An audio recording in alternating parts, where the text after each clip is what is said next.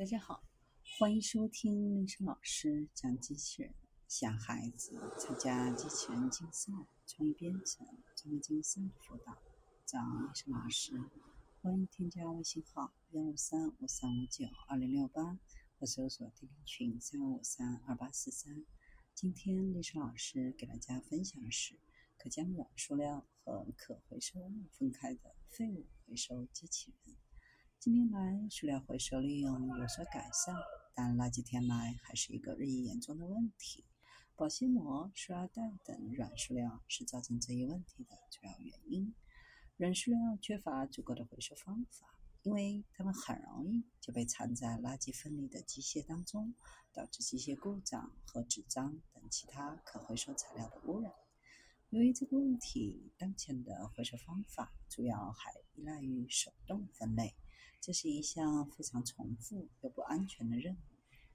悉尼大学物联网和电信中心的研究人员与行业合作伙伴合作，开发了一种独特的方法，希望增加软塑料的回收利用。通过充电智能，使用机器人和人工智能对可回收废物进行分类的自动化机器人系统。回收机器人的自动化系统使用人工智能和计算机视觉来学习如何识别不同形式的回收废物，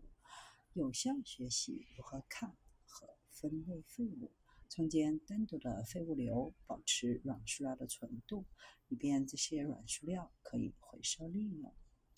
软塑料是垃圾填埋场的一大贡献者，长期以来一直是循环经济和废物管理。因为他们缺乏足够安全的分类方法，使用最新的物联网技术创建这个定制机器人有望解决这个问题。在2018到2019年，澳大利亚就产生了250万吨塑料垃圾，其中包括软塑料，只有9%被送去回收利用，而84%被送往垃圾填埋场。这项研究的目标就是希望能够通过开发这种解决方案，来彻底改变这百分之八十多的塑料垃圾，来进行回收利用。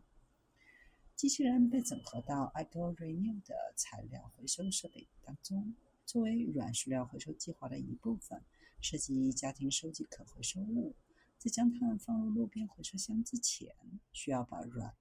塑料分类成一个袋子。项目不仅使家用的软塑料不再进入垃圾填埋场，通过合作还创建了垃圾分类、垃圾收集